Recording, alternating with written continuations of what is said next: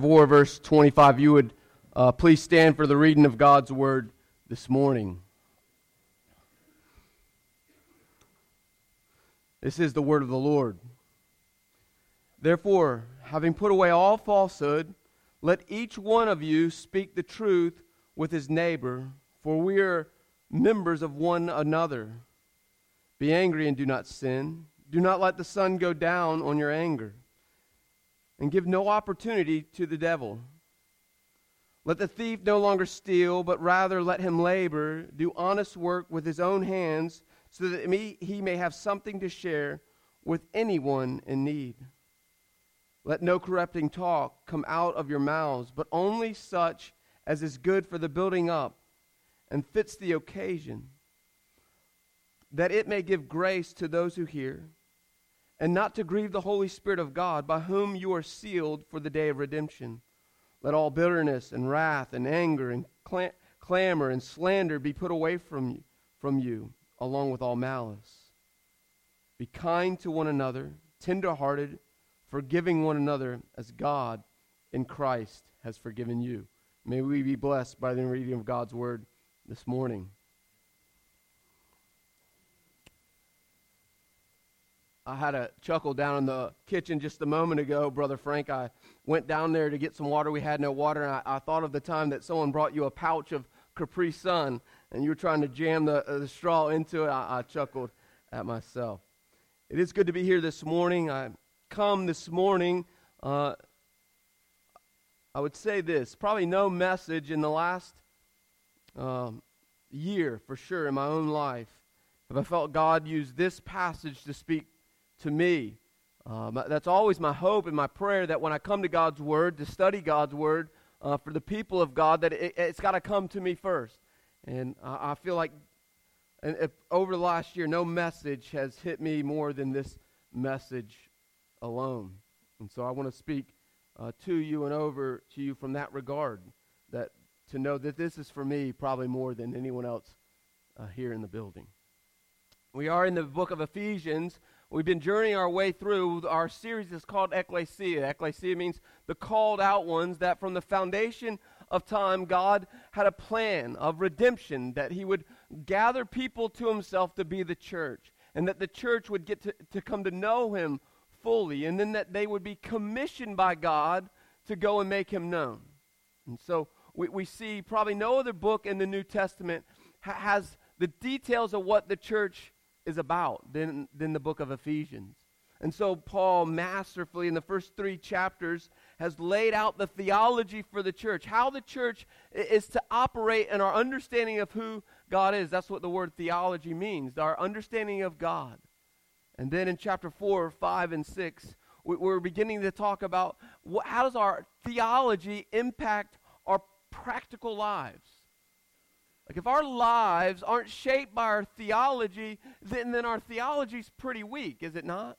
If our lives aren't changed by what we know to be true about God, then I would say we don't really know who God is. And that's what Paul has been saying here in these uh, this chapter 4. We'll end today in chapter 4.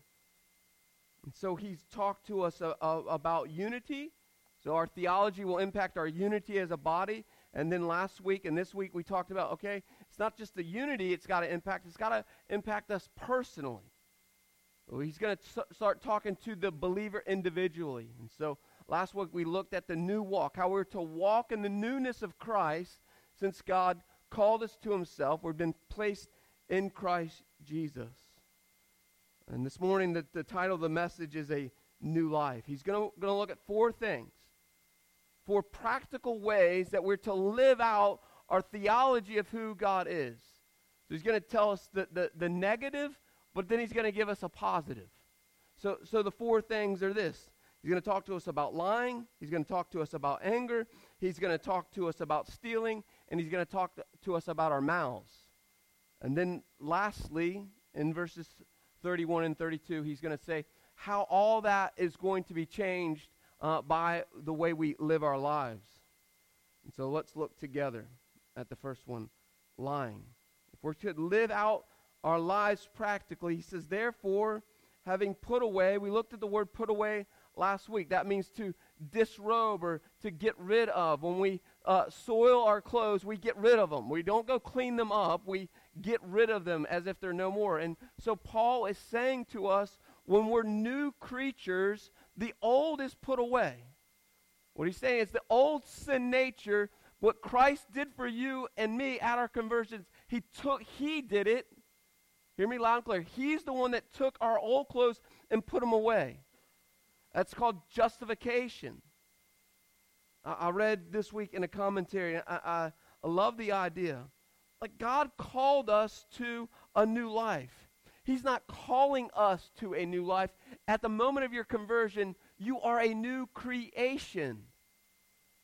Now, there is sanctification that goes on, but He's not continuing to make us new. At the moment you gave your life to Christ, you became a new believer, a new creation. The old is gone, and the new is here.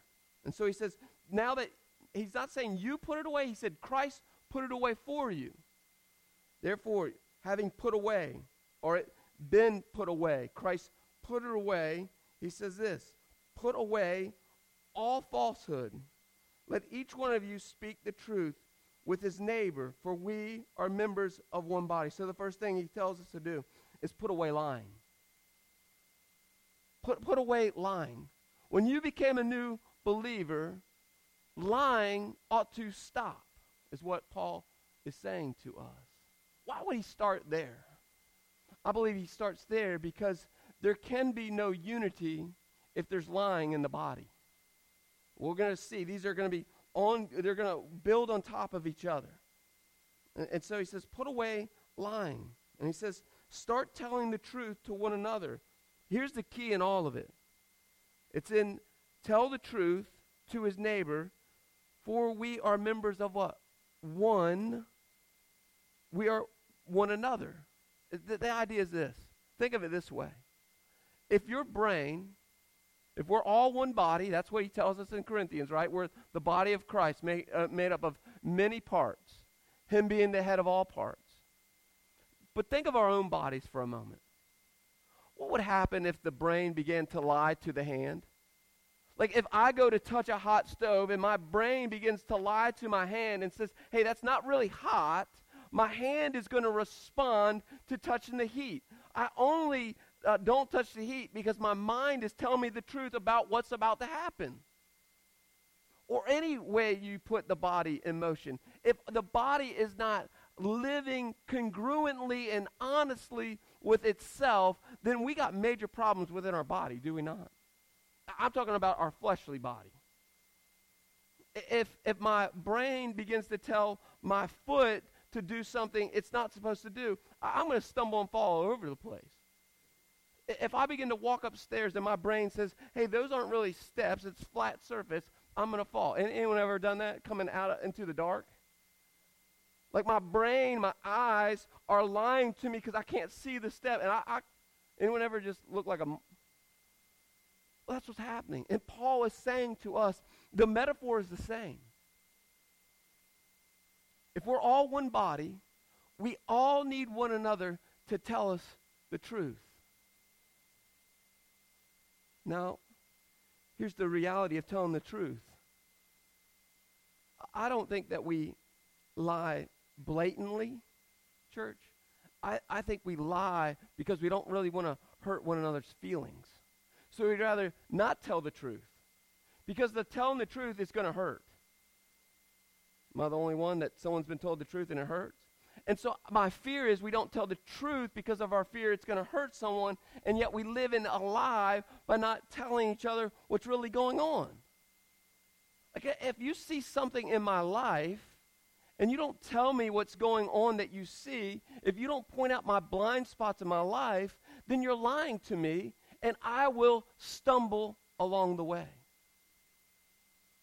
You see, what detriment would it be if I did not lead Tennyson in this and Cedar in this way? Now, it comes with a whole lot of headaches, a whole lot of tears, and a whole lot of screaming when I tell them the truth and I tell it to them in love. And what Paul is saying to us out the gates hey, church, start telling each other the truth. Don't lie to each other. I think we read the text and we think blatant lies. But, but I think it's the lies that, the, the, the lack of truth that we tell that becomes the lie. So that's the first one he tells us. Speak the truth. So he tells us not to lie, to speak the truth. Well, what's the truth? See, see, Paul says it this way in another passage. Sings, sing hymns over one another. T- tell the truth in love to one another. So, so my hope is that you know the truth and that I know the truth and I can speak the truth over you. See, anything that I would speak over you that doesn't come from this is a lie. And my great fear, what's infiltrating the church right now, is that there's a lot of good pop culture. For instance, the mullet wearing pastor, if you will, in Texas. It sounds real good. It sounds real clever. It sounds real catchy your best life now. Who doesn't want your best life now? That's not the truth. Like it's it's spreading across Africa in droves. Hey, if you just come to Jesus, then you'll get rich. Well, how come Asia and Africa are the number one spread of the gospel, and yet they continue to be the poor? Africa continues to be the poorest continent because that's not true. That's nowhere in God's word does it say, hey, if you come to know him, you're going to be rich. It sounds good, but that's not the truth. And so Paul is pleading with us put away all falsehood and get back to this. That's the first one. He then says this in verse 26. 26. So he still deals with anger. Now he says this Be angry and do not sin. Do not let the sun go down on your anger and give no opportunity to the, de- to the devil. So now he's going to go to anger. You see, we all know, we would all say, well, anger isn't the sin.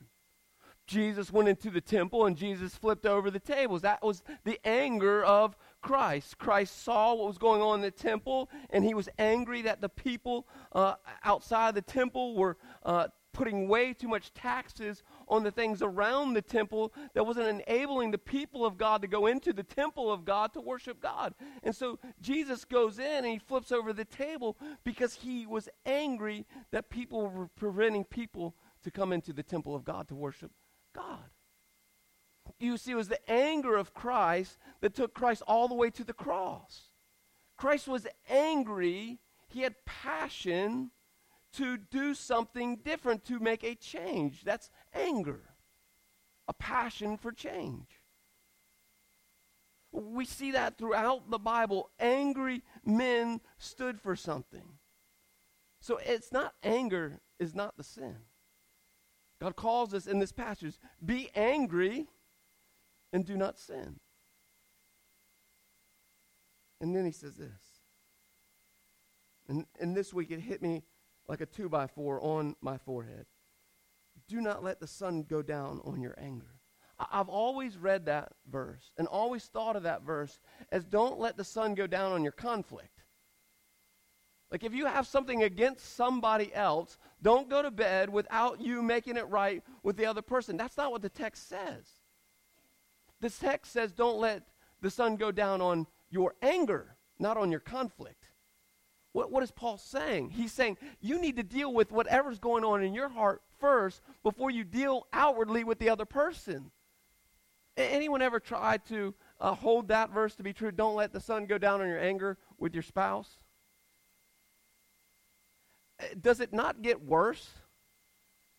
And then by four o'clock in the morning, your eyes are droopy, and man, you're saying things that don't even make sense and hurt, hurting the other person. Well, what Paul is saying, deal with it within you first. Don't let the sun go down on your anger. He doesn't say let, don't let the sun go down on your conflict. So you and your wife can go to bed as long as you don't go to bed with your anger. And I just wonder how often in my life I think I have resolved the conflict, but the heart of the matter has not changed. Like I've resolved the conflict with Jenny because we're no longer fighting, but I go to bed thinking I've won. Or I've gone to bed with, man, I'll just deal with it later. I'll just stop talking. If I just stop talking, the fight will be over. Anyone done that before? Well, that's not letting, that's letting the sun go down on my anger. And so much true here in the church. But it goes back to lying. You see, if I'm not telling the truth out loud to myself about what's really going on in me, then I go to bed angry. And what happens with anger is it gives a foothold to Satan. Because what happens if I don't deal with anger, we'll see it later on in the passage. I get bitter. I get resentful. And what started off as a passionate anger that has not been dealt with gives a foothold to Satan to begin to speak lies into my heart, and it becomes bitterness. It becomes resentful. I, begin to slander. Now, I, I'm not the type of guy to slander outwardly, but I slander, slander inwardly. Am I the only one? Like I begin to talk to you, and you're not even in the room. And I get trapped in my own mind. And I'm having a conversation with you, and you're not even in the building. That started with anger that wasn't dealt with. And all of a sudden, I've allowed anger to give way to Satan, and Satan has now robbed me from all my joys, all my pleasures, all my delights, because I'm in my own head and I'm in my own heart. And so Paul says, don't go to bed angry. Deal with it between you and God and be resolved in your own heart with anger, whether the conflict is resolved or not. Because if you go to bed and in your own life, your own heart is resolved around your anger, you'll look at your spouse differently in the morning. You'll look at your coworker differently. You'll look at your children differently. You'll look at, you fill in the blank, differently.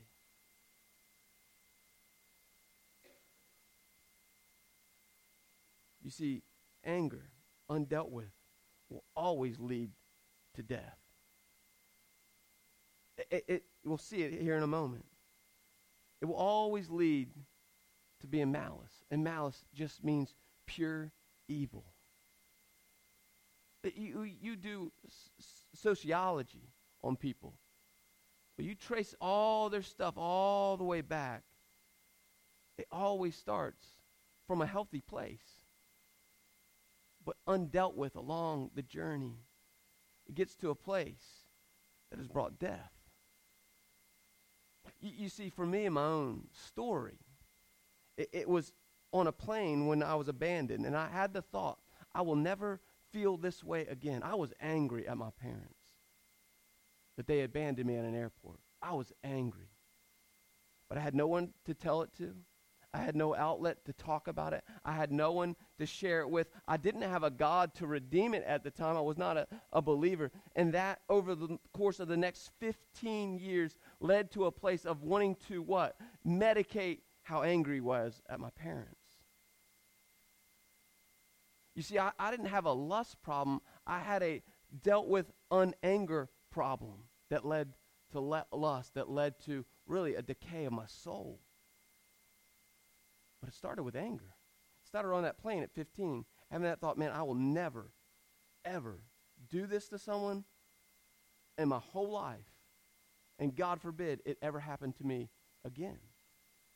But it led night after night after night after night of going to bed angry. Then he says to us, and I love this next one. He says in verse 27, and give no opportunity, uh, let, uh, verse 28, excuse me. Let the thief no longer steal, but rather let him labor doing honest work with his own hands so that he may have something to share with everyone in need. You see, in that culture, in that day, being a, a thief was prevalent, even within the te- context of the church. Like people would get saved and they would get saved from a lot of things, but they had this need for more and more and more, and so they just began to steal. And so Paul's going to talk to them about hey, your need to steal really reveals your heart of what you believe to be true about God. Do you really believe God's going to provide everything for you? You see, stealing says he's not. If I steal, I don't believe that God's going to provide all that he's going to provide for me. Is that not the basic of stealing? I was reading and studying, and uh, do you know the reason for uh, the, the reason that things are so expensive? Stealing. Stealing. And here's the deal it's not people going into the store stealing, it's the employees who steal. 60% of all theft that happens happens because of an employee in the building. So if you just think, if man, people would just stop stealing, the, the, our, our economics would fall and we'd be able to provide for ourselves. But it's our lack of security in who God is, it's our lack of security that God's going to provide for us that we take things into our own hands.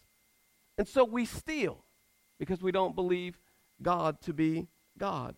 And then he says this to the thief Rather, let him labor, doing honest work with his own hands. And then there's this catch at the end. He's telling us to work and work hard. Work hard doing good things.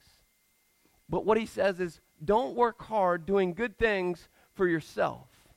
You see that in the passage? How, how, do, how do we see that in the passage?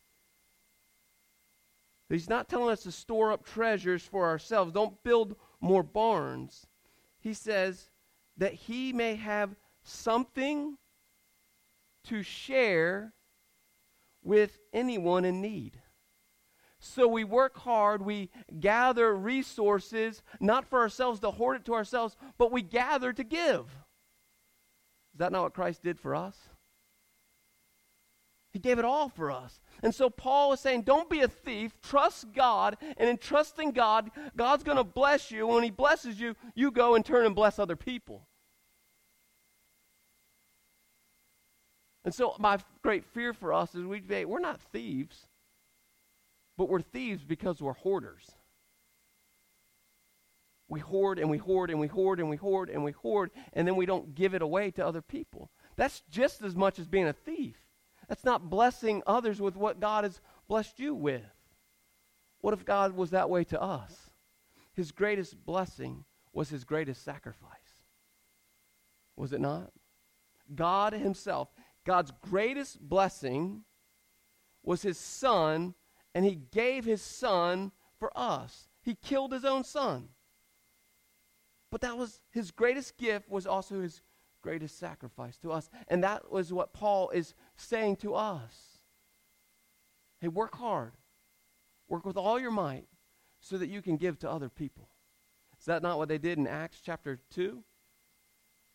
In Acts chapter 2, the, the, the, the people of God came around and they literally did this. They came around and they put all their belongings in the middle.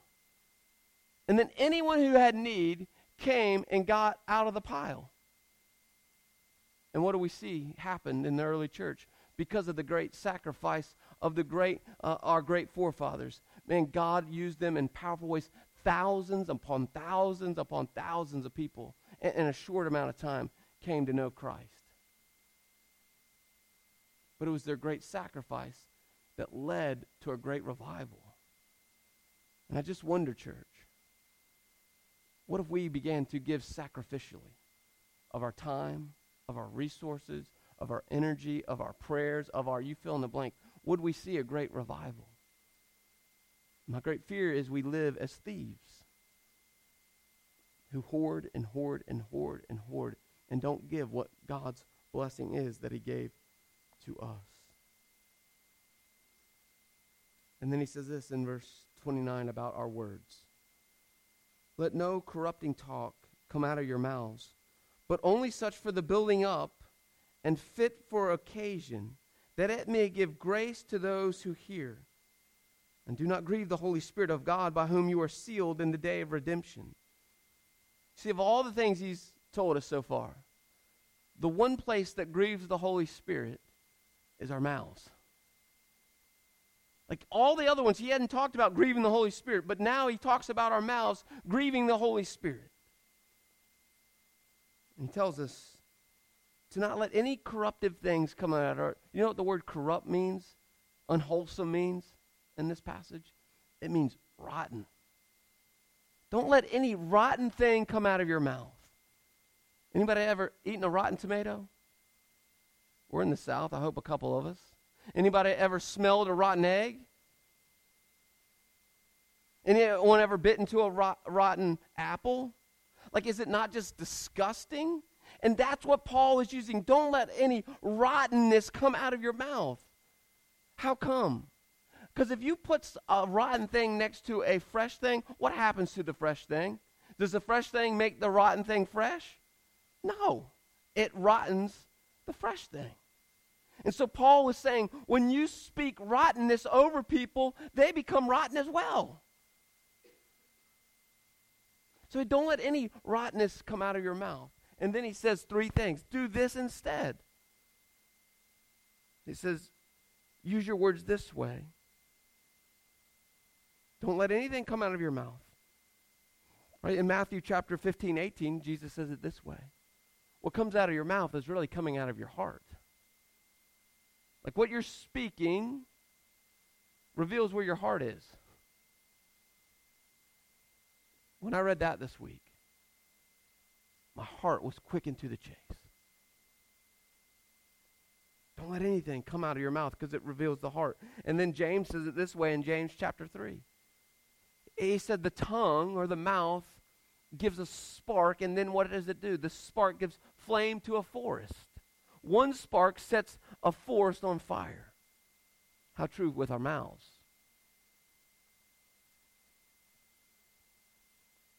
That he says this instead of speaking this way, do these three things. But only do such that is good for building up. The first thing he says use your mouth to edify, use your mouth to encourage, you use your words to build up, not tear down. That's the first one. And then he says, use your mouths that fit the occasion. What, what does he mean by that? I think what he means by that, and what the, the scholars say, is this. Anyone been talking to somebody and you say something too quick? You're like, oh, man, I wish I could take that back. Uh, that's what Paul is saying. Only use your words that fit the occasion. Because are we not tempted to gossip about other people? And so, what Paul was saying to us is hey, if what you're about to say doesn't build up and doesn't fit the conversation, don't say it at all. And then, lastly, he says this. So, build up, make sure what you're saying fits the conversation, that it may what? Give grace to those who hear. So the last thing with our words are to be gracious to one another. Not harsh. Grace. Are in everything that we say gracious to one another. And then Paul goes on to say it this way as he ends this chapter what it looks like to live a new life and our understanding of who God is. He says this in verse 31 Let all bitterness and wrath and anger and clamor and slander be put away from you, along with all malice. And so he goes one by one, by one, by one, by one. They build on top of each other. The, the word bitterness just means resentment. Put away all resentment. Resentment just stems from hurt. We all know that hurt people hurt people. Anyone heard that before? Well, if I don't deal with my hurt, then I'm going to become bitter. And if I become bitter, I become resentful. And when I become resentful, I, I be, begin to want to w- find ways to hurt you. And if we don't deal with our resentment, if we don't deal with our bitterness, where's our bitterness lead to? It leads to wrath. Wrath simply means our rage. That's when we go from it becoming internal to becoming external. Like I'm hurting and now I want to hurt you and I'll do anything I can to hurt you. That's rage. And then he says if we don't deal with our rage, our rage turns into anger. Anger is the external implications of not dealing with our resentment and our wrath. And then he goes on to clamor. Clamor simply means the public outburst of another person. That's gossip. And then he says, Your clamor will turn into slander. Slander in the Greek means this, this means our uh, blasphemy we're speaking lies against another person. And then he says it this way if you don't deal with your slander, you will end up in malice. And malice simply means evil. But see where it started? It started with bitterness. Undoubted bitterness will always lead to pure evil. And so Paul is saying to us, hey, put it all away. Let all bitterness, all wrath, all anger, all clamor, slander be put away from you along with malice. And how are we to do that? Verse 32. We are to be kind to one another, tenderhearted to one another, forgiving one another as Christ, as God in Christ has forgiven you. You see, we're reminded of the kindness of God. That God sent his only Son when we were yet sinners to die for us. That's the kindness of God. You see, it's God's, uh, unless we're God's people, our, our destiny is God's wrath. But the kindness of God led us to the forgiveness and the tenderheartedness of God. While we were yet sinners, He died and forgave us. And so we do all these things as a reminder what Christ has done for us. And so I ask the question to each of us this morning Are we kind to one another? Are we tenderhearted to one another? Do we forgive one another as God in Christ has forgiven you? I said at the beginning of this message, this message, probably no other message, has hit me in the heart than this message. So I met with the deacons this morning to say this to each of you.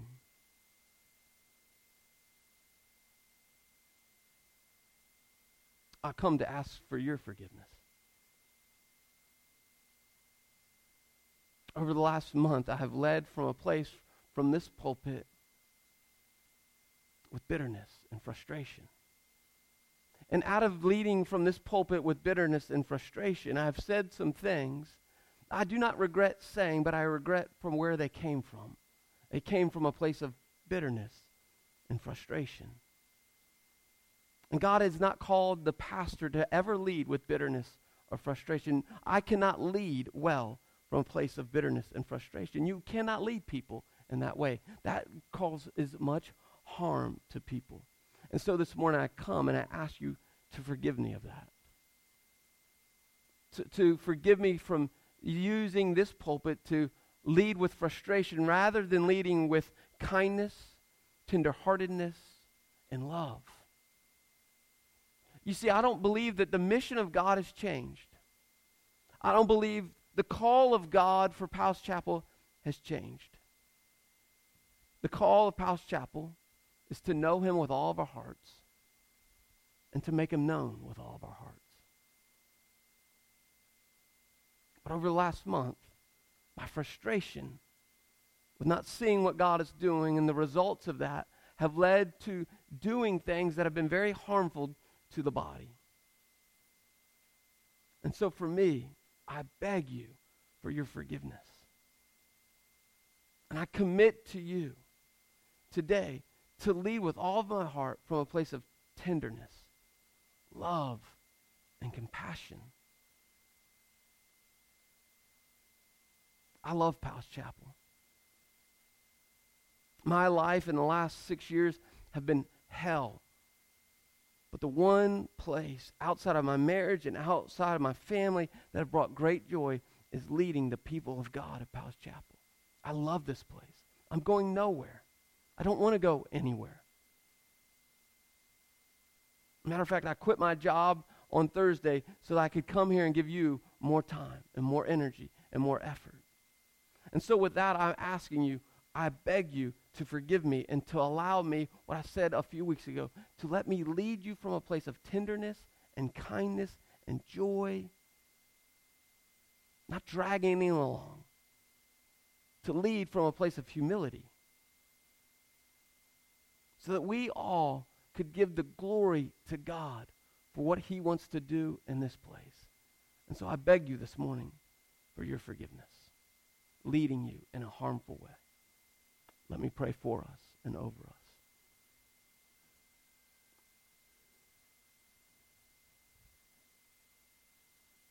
God, you have called me to be the pastor and the shepherd of your people.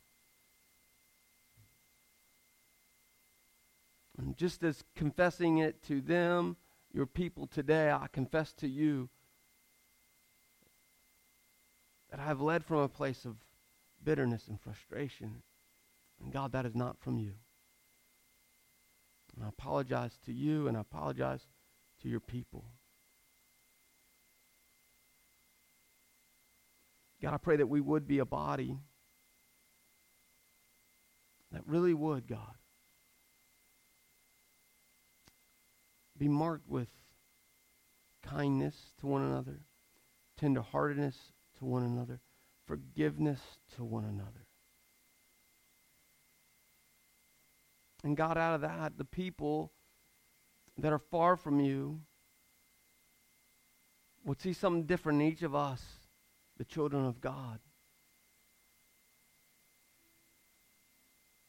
And out of how we relate to one another and care for one another and forgive one another, lost people would say, What is that? And we could point back to your saving work on the cross. Because the cross shows us what it means to have kindness, tenderheartedness, and forgiveness. And so I pray for that, God, for us.